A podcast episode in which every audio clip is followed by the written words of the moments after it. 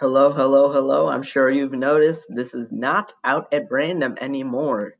It is now a bit of a much smaller, lighter show called Today in History, where basically every single day we upload three, five to 10 minute long episodes, sometimes 15, and each of them covers a different topic.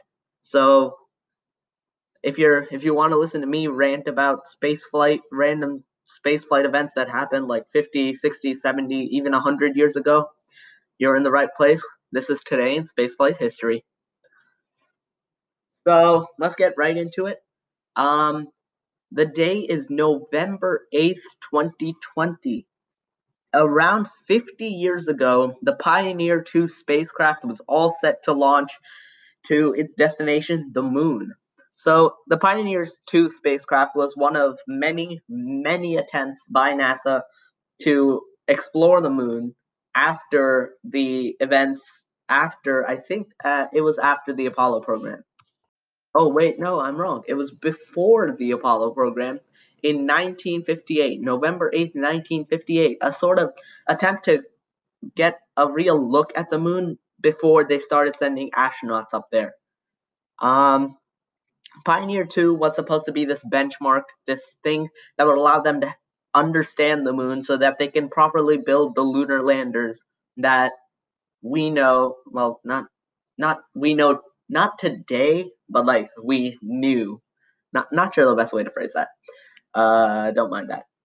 Um but yeah, so Pioneer 2 was supposed to be this huge mission. Uh it succeeded Pioneer 1 which was really just sort of an orbital flight test, but not really. Um, Pioneer 1 was like this weird thing, really supposed to be uh, a flight test, and um, it was supposed to study ionizing radiation and just sort of be this like benchmarks to test their um it, it was test to test their uh just to test their rockets so Pioneer 1 and Pioneer 2 were both supposed to reach the moon. And they were both launched um, on the Thor spacecraft, the Thor rocket, which is basically just a giant missile, by the way. Just a missile. Um, and both of them went were supposed to reach the moon, but never really got there. Pioneer 1 did have a partial success mission. It was got there. It never got there, but it did return data on the near Earth environment. The Pioneer 2 just never made it. It came back to Earth like just a few days or I think a week later, which was kind of sad, but yeah, it was, it was it was it was only the second spacecraft that NASA ever launched. And and it was like literally their first rocket and their second spacecraft. So no one was really expecting much. I mean, Pioneer 1 didn't make it either, so yeah. But it, it was still this very, very important day because it allowed them to understand what they need to get to the moon and how it would like it, it made them focus more on low Earth and orbit and geostationary orbit before they moved on to a larger target like the moon.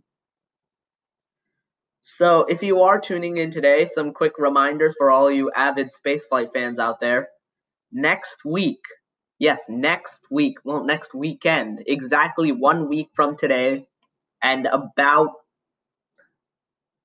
four and a half hours from the time of recording, 10:36 a.m.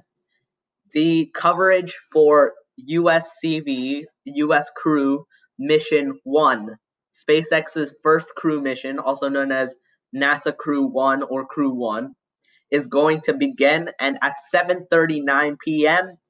The Falcon 9 with the Dragon spacecraft Resilience is going to take off to the ISS with NASA astronauts uh, Shannon Walker, Victor Glover, Mike Hom- Hopkins, and JAXA astronaut Soichi Noguchi. So be sure to tune in then. Not sure if I want to live stream. I might check it out on YouTube. But that's it for today. See you tomorrow.